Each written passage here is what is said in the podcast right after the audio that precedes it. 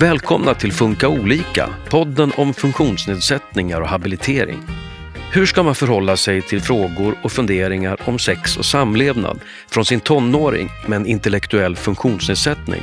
Vad är okej okay att prata om som förälder? Vad är inte okej? Okay? Och vad måste man prata om? De här frågorna och många fler ska vi försöka besvara i dagens avsnitt. Jag tänker att det är bra att fråga kring vad tänker du om kärlek och vad tänker du om att träffa en kille eller tjej? Vad tänker du om vem du tycker om? Tycker du om killar eller tycker du om tjejer? Oavsett vilket kön man är. Det är också en bra fråga. Men sen också vad, eh, vad tänker du om sex och kramar och pussar? Dagens tema är alltså unga med intellektuella funktionsnedsättningar och sex. Mitt namn är Åsa Melin Mandre och idag har jag sällskap här i studion av Maria Forsström, kurator vid Habiliteringscentrum i Flemingsberg. Hej Maria! Hej Åsa! Välkommen hit! Tack. Du träffar dagligen unga med eh, intellektuella funktionsnedsättningar och pratar om sex och samlevnad. Ja, kanske inte dagligen, men ofta. Ja. Du träffar även deras föräldrar? Ja, det stämmer. Hur hjälper du dem? På lite olika sätt. Det beror på vilken frågeställning som, som det är som kommer upp. Men inom barnhabiliteringen har vi ju vårdplaneringar där vi på Flemingsberg är ganska noga med att ta upp den frågeställningen kring ja, både kropp kroppen men också eh, kärlek och relationer och, och, sexualitet.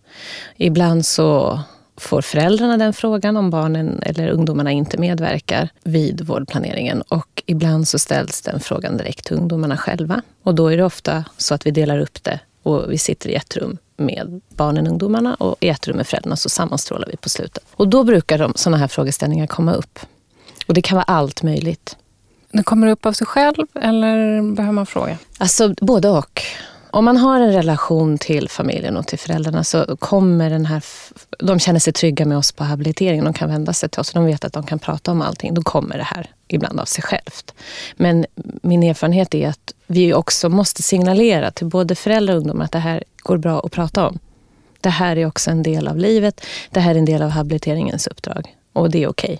Och det är lite därför vi står här ja. idag. Vi ska ju försöka eh, besvara många frågor som vi, du vet att föräldrar har och som mm. vi tror att mm. många, många funderar på. Som mm. en liten vägledning just gentemot föräldrar till ungdomar med eh, intellektuell funktionsnedsättning. Och mm. kanske vuxna barn också för mm. den delen. Vilken är de vanligaste frågorna skulle du säga att eh, ungdomarna lyfter med dig? Ja, den vanligaste frågan är, är det okej okay att ha sex på det här sättet? Är det konstigt att jag vill ha sex på det här sättet? Hur gör jag när jag ska säga nej eller stopp? Till exempel. Är, är det okej okay att säga nej? Är, har jag en schysst partner som ber mig göra det här? Och så får man sortera lite i det. Om det här är någonting som personen jag framför mig vill göra eller inte. Och, och sen eh, kanske öva lite kring det. Hur säger man nej då? Och öva, hur gör man det? Framför spegeln? Eller? Ja, alltså jag tänker att ha en intellektuell funktionsnedsättning innebär ju att det är svårt att eh, faktiskt eh, föreställa sig situationer man själv inte har upplevt. Och sen är det också svårt att generalisera.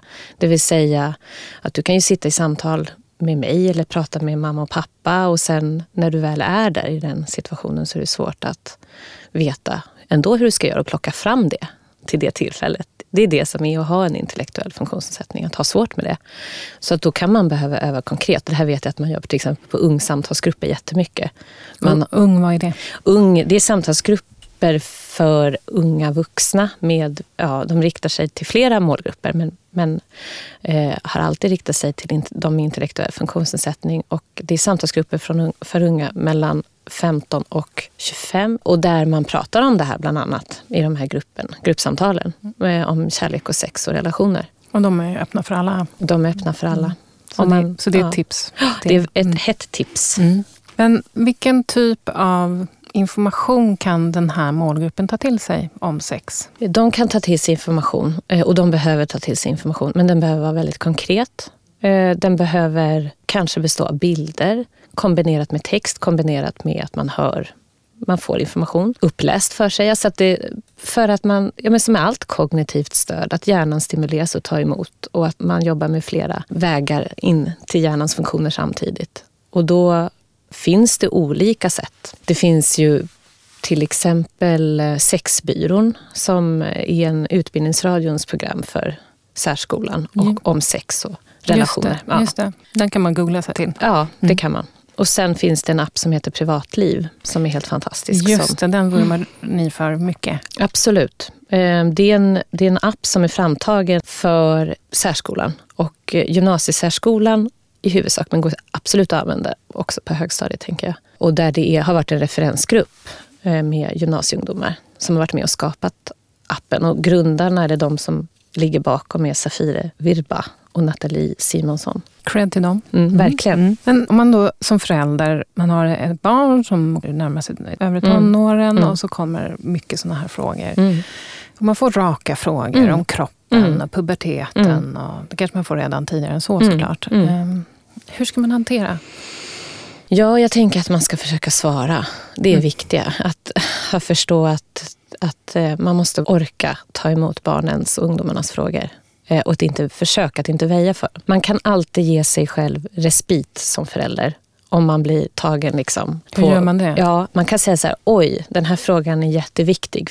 Jag, jag förstår att den är viktig för dig. Jag vill kunna svara så bra som möjligt så jag måste tänka efter.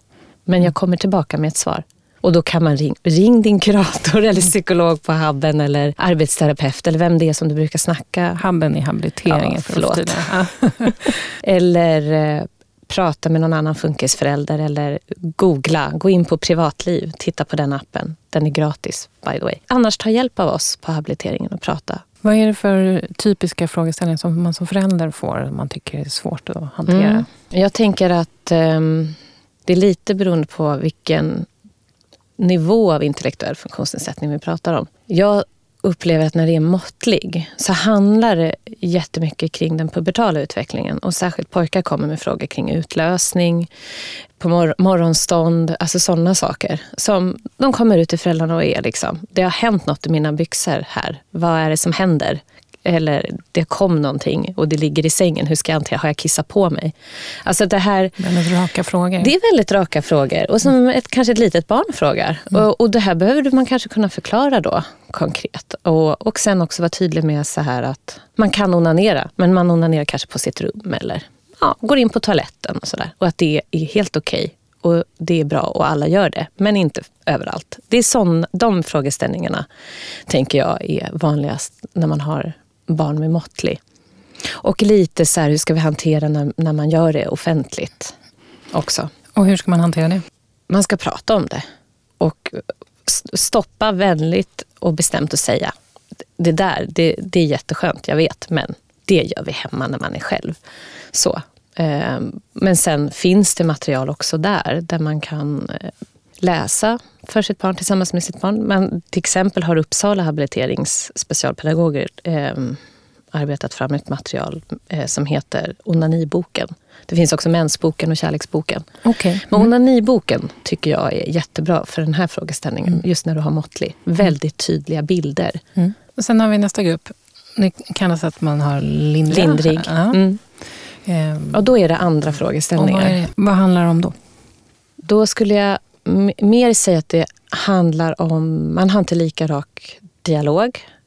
Man, många föräldrar förhåller sig lite som man gör med ungdomar, syskon som inte har lindrig IF. För det är inte lika öppet och raka frågor från ungdomen själv. Men då är det ofta oro kring risker. Att eh, man inte har förmåga att bedöma risker eller förstå konsekvenser eftersom det är så att hjärnan vilka risker, vilka risker tänker du på då? Jag tänker att det har också att göra med hur lindrig IF funkar. Att, eller hur hjärnan funkar vid lindrig IF. Att, att man tänker på en sak i taget och det är svårt att tänka på konsekvenser. För att det kräver att flera tankar är igång samtidigt och det är också det som är svårt. Man har också svårt att läsa av andra eh, och förstå i relationer vad är okej och inte. Eller hur säger jag nej? Som jag sa, det är svårt att eh, sätta stopp för man har inte övat det konkret. Man behöver öva det konkret för att kunna göra det. Eh, och det här är föräldrar oroliga för. Så det blir ofta mycket sådär, vad är okej, inte börja sätta gräns här. De säger att de ska träffa någon de har träffat på nätet. Ska jag tillåta det? Ska jag följa med? ja, är det okej? Okay? Är sexet liksom med killen okej? Okay? Hur kan jag veta det? Eller med tjejen? Eh, men där är det mycket, det är liksom den lite mer traditionella fördelningen mellan barn och ungdomar här som är men att man behöver vara mer Hur menar du då mellan barn och ungdomar? Jag tänker att många ungdomar pratar inte om det här med sina föräldrar. Där man, pratar, man har sexualundervisning i skolan, eh, man pratar med kompisar och man tar reda på information. Men eh, den här målgruppen är lite utelämnad, tycker jag, till eh, ja, porrindustrin till exempel. Att man, det är den inputen man får. Jaha, det kom en brevbärare hem och ja, slängde upp mig på bordet. Det kanske är så det ska gå till. Och det här är ett problem, att, att de kan inte filtrera i de här bilderna de möts av. Mm. Utan behöver hjälp med det. Nu pratar vi gruppen lindrig, lindrig intellektuell funktionsnedsättning. Mm. Mm. Och där det också är viktigt att, att, få prata om vad vill jag göra och i vilken ordning. Vill jag gå direkt pang på rödbetan? Liksom? Ja, det kanske vissa vill. Men vissa kanske vill börja med att hålla i handen och kramas mm. och hångla. Och sen tar man stegen längre och längre i en relation. Och lära sig mm. dejta. Och... Precis. Och det här kan föräldrar stå utanför och se. Men vågar inte fråga. Så jag brukar ju uppmana dem att fråga men också hänvisa till oss. Kan mm. komma hit och prata eller ungdomsmottagningen. För att där, min erfarenhet är att ungdomar är mer restriktiva mot sina föräldrar med att mm. prata om det. Och det är ju, det är ju sunt samtidigt. Mm. Men de pratar med er? Ja, Mm. Det gör de. Om, eftersom jag tänker att vi visar att det är okej att prata om och att vi frågar. Blir det så att man, den här oron för att man ens barn ska bli utsatt, att den liksom tar över hela mm. frågan mm. om sex och mm. samlevnad? Mm. Det, det blir som det. en negativ laddad, det laddning. Ja. Mm. Och det blir ju ofta de polariseringar när man pratar om intellektuell funktionsnedsättning och sex. Och det är ju att eh, antingen så är man är föräldrar oroliga att deras barn eller ungdomar blir förövare eller att de blir utsatta. Det är de två, det är de två liksom, Ja, det är mm. de två polerna man hamnar i. Och att jag tänker att vi, det, den risken finns ju för att det är överrepresentation på att man har varit utsatt för sexuella övergrepp om man har i intellektuell funktionsnedsättning. Så är det i brottsstatistiken. Men det är också för att vi inte pratar om det, tänker jag. Och vi har inte gjort det bakåt inom vården och eh, ja, kanske också i familjer. Mm. Så. Man får sämre information? Man får sämre information. Och man får inte rätt anpassad information, för det är där skon klämmer. Man har ju rätt till det. Och där har ju särskolan ett jättestort och viktigt uppdrag. Mm. Och eh, jag tänker att det är man olika bra på på olika särskolor, faktiskt. Och det tycker jag, jag brukar uppmana föräldrar att ta upp det hur går det med sexualundervisningen också på tränings, de som läser in i träningssärskolans läroplan, alltså de som har måttliga. Mm. Hur går det med det? För det finns jättebra material. Eh, men som förälder, vad tycker du att man ska prata om? Vad är liksom de här måste-grejerna? Ja, man det beror också på vilk, vilken nivå ja, och vi, vi, hur. Vi, vi, delar upp det tycker jag, ja. så att vi inte mm. blandar ihop det. Nej. Vi börjar eh, med det måttliga. Mm. Mm. Jag, nu kommer vi aldrig till den grava, men Nej. förra frågan. Nej. Och det är ju, alltså där är det ju svårt också, för att där är det ju har man en grav intellektuell funktionsnedsättning så är det svårt att ta till sig information mm. från andra. Och att det mer är kanske att man får visa handgripligt med liksom stopp. Eller, och att det är, det är svårt att visa i bilder och visa skeenden i bilder till exempel för någon på den utvecklingsnivån. Så är det. Så det, det är svårt. Hur jobbar ni då? Alltså, där kommer oftast inte de här frågeställningarna om jag ska vara ärlig. Utan det, är i huvud, det här blir aktuellt i huvudsak med personer med, med måttlig eller lindrig så ja. är det. Mm. Men vad är det man som förälder absolut ska prata om med mm. sina barn? Mm. Om vi börjar då med om man har måttlig IF. Mm. Ja, jag tänker att det är bra att fråga kring vad tänker du om kärlek och vad tänker du om att träffa en kille eller tjej? Vad tänker du om vem du tycker om? Tycker du om killar eller tycker du om tjejer? Oavsett vilket kön man är. Det är också en bra fråga. Men sen också vad, Eh, vad tänker du om sex och kramar och pussar? Så. Och se vad, vad som händer vad med får, de frågorna. Jag, jag tänkte fråga, vad får man för svar? Det kan ju vara jätteolika. Är de väldigt öppna? öppna? Eller? Det beror ju på relationen föräldrar-barn. Alltså det, hur pratar man om annat i familjen? Hur pratar man om det som är svårt? Är det lätt eller svårt att prata om känsliga saker i just den familjen? Skulle jag säga. Så det är jätteindividuellt. Och vissa tycker ju bara att föräldrarna är pinsamma. Då kanske man ska respektera det. Men ändå liksom visa att det här är okej att prata om. Men kanske inte ligga på det och respektera om, eh, ungdomens gränser. Men eh, säga det att om du undrar någonting eller har funderingar så kan du komma till mig eller så kan jag hjälpa dig att hitta någon du kan prata om det här med. Mer så, bara signalera att den här, den här frågan eh, kan jag vägleda dig även fast vi inte behöver prata om det. Vad skulle du säga är inte okej att prata om? Finns det något som inte är okej? Jag, jag tänker att det är också ungdomens integritet, gränser. Att det ska inte bli för geggigt liksom, i relationen till föräldrarna. Bara för att man har en funktionsnedsättning. Man har rätt till sin integritet. Man behöver inte dela allting man tänker kring samlagsställningar och sånt där.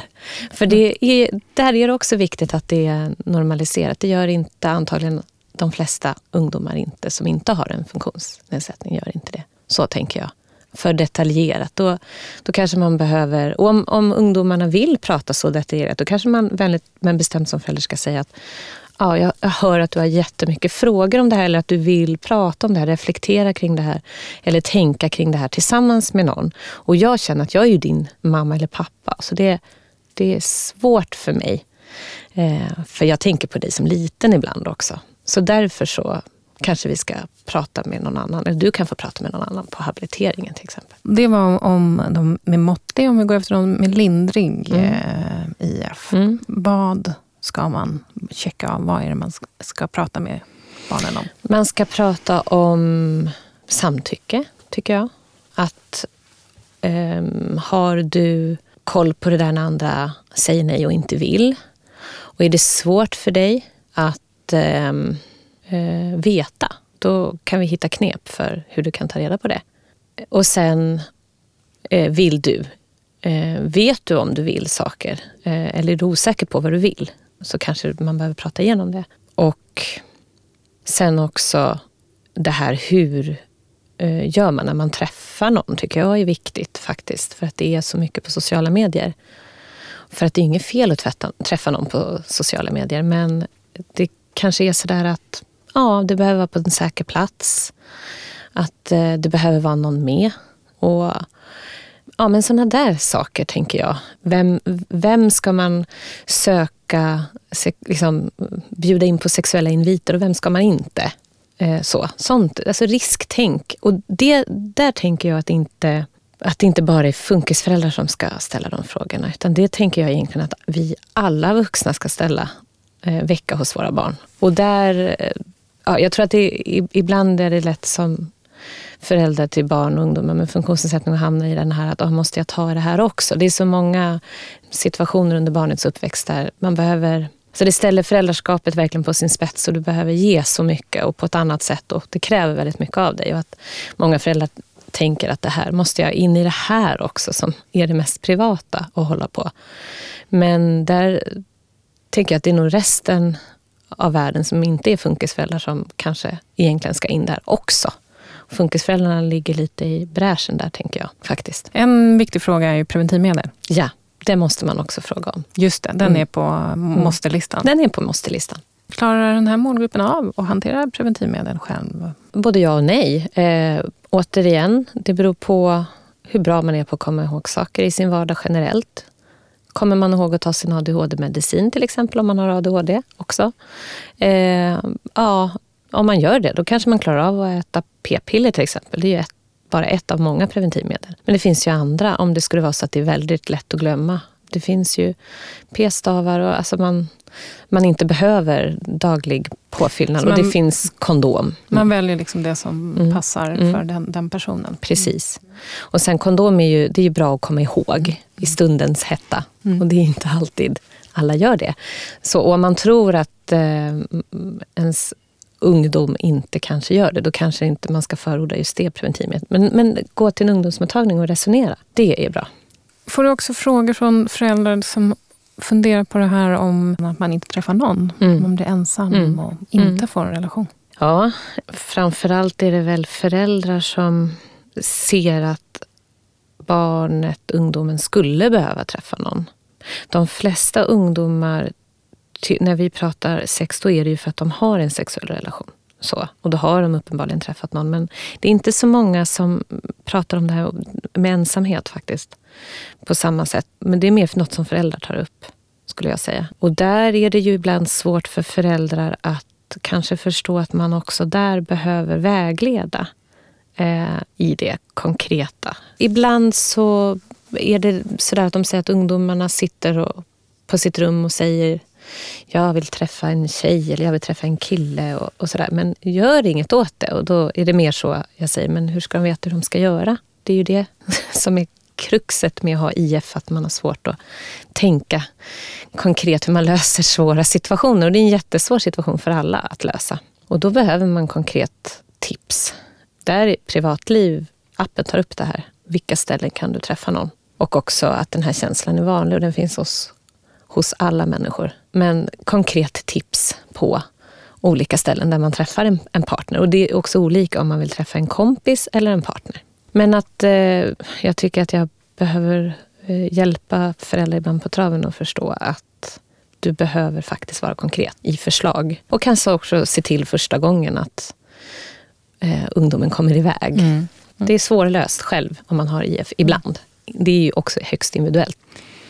Ett eh, annat område som jag kan tänka mig dyker upp är att man kan vara orolig kopplat till preventivmedel. Om mitt barn blir med barn och man mm. klarar mm. av att mm. bli förälder mm. själv. Och, mm. och eh, kanske tvärtom också, att man mm. verkligen vill få barnbarn och sådana tankar. Absolut. Och det, det finns inget lätt svar på det sådär att ja, eh, utan jag tänker också att det är individuellt. Eh, vad det är för ungdom du har. Vem är du förälder till? Och hur skulle det bli och hur skulle det se ut? Att få tänka igenom det tillsammans med någon på habiliteringen kan vara nödvändigt. Och också så här, prata om om det skulle hända, hur gör vi då? För det, är också, det finns ju stöd att få eh, och vuxenhabiliteringen har då och då vet jag samtalsgrupper för unga föräldrar. Man får också stöd som vuxen. Eh, men jag, jag tänker att det är såklart att man är orolig för det här och det är inte enkelt. För det är det inte. Men eh, det är svårt att ge något generellt, så här ska man göra, så här ska man tänka. Utan jag tror att då får man ha samtal just utifrån den ungdomen det är. Bra. Jag tänker, ska vi försöka avrunda med mm. om du skulle välja ut ja, du valfri antal grejer du vill skicka med till föräldrar. Mm. Men kanske tre. Det viktigaste mm. Eh, mm. som de ska tänka på. Mm. Vad skulle det vara? Ja, ja, det är en sak som jag tänker som jag också, egentligen där allting börjar, som jag vill eh, skicka med. Och det är att uppmuntra till ungdomar till att upptäcka eh, och få sköta om sin kropp redan innan kanske det sexuella intresset vaknar, innan puberteten. Ta hjälp av arbetsterapeuten på habiliteringen med dusch. Hur kan barnet eller ungdomen bli självständig i duschen, på toaletten? För när man får koll på vad saker och ting sitter på kroppen, då får man också koll på sina egna känslor kring kroppen. Och vad tycker jag är bra och skönt och allt det här. Men där tänker jag att det måste börja redan där. Och sen också vem är jag och vad tycker jag om? Och till det hör ju också då att ha kunskap om sig själv och också ha kunskap om sina egna svårigheter. Det är liksom första steget. Sen eh, är det det här med att den här myten om att man inte ska, de brukar säga man ska inte väcka björnen som sover. Det säger ibland mm. föräldrar också om det här med att prata om diagnos och diagnoskunskap. Utan väck björnen som sover, för den finns där. Hur menar du då? Våga fråga om tankar om sex och kärlek mm. när eh, ungdomen är i den åldern. Och att ofta känner föräldrar när det börjar komma. De vet, de ser på vilka Youtube-klipp som det tittas på eller att man tittar efter tjejer eller killar eller mm. så här. Mm. Fråga då. Och eh, tänk också att det är svårt när man har en, en Eh, intellektuell funktionsnedsättning och ha koll på flera saker samtidigt och tänka flera tankar samtidigt. Så det är, det är svårt med att ha koll på det här med samtycke och det är svårt att veta hur man sätter stopp i olika situationer när man kanske behöver. Så våga prata om det och sen ta hjälp om det blir för knepigt. Bra. Vi sätter punkt där, Maria. Om man som lyssnare nu har frågor, eh, kan man komma i kontakt med dig? Absolut. Eh, man kan kontakta mig. Man kan också kontakta habiliteringens eh, eh, frågetjänst också om sådana här frågor. Jättebra. Stort tack Maria Forsström, kurator från Habilitering Flemingsberg, att du kom hit till Funka olika-podden idag. Tack. Och tack till dig som har lyssnat. Hej då! Du har hört Funka olika, en podd från Habilitering och hälsa i Stockholms läns landsting.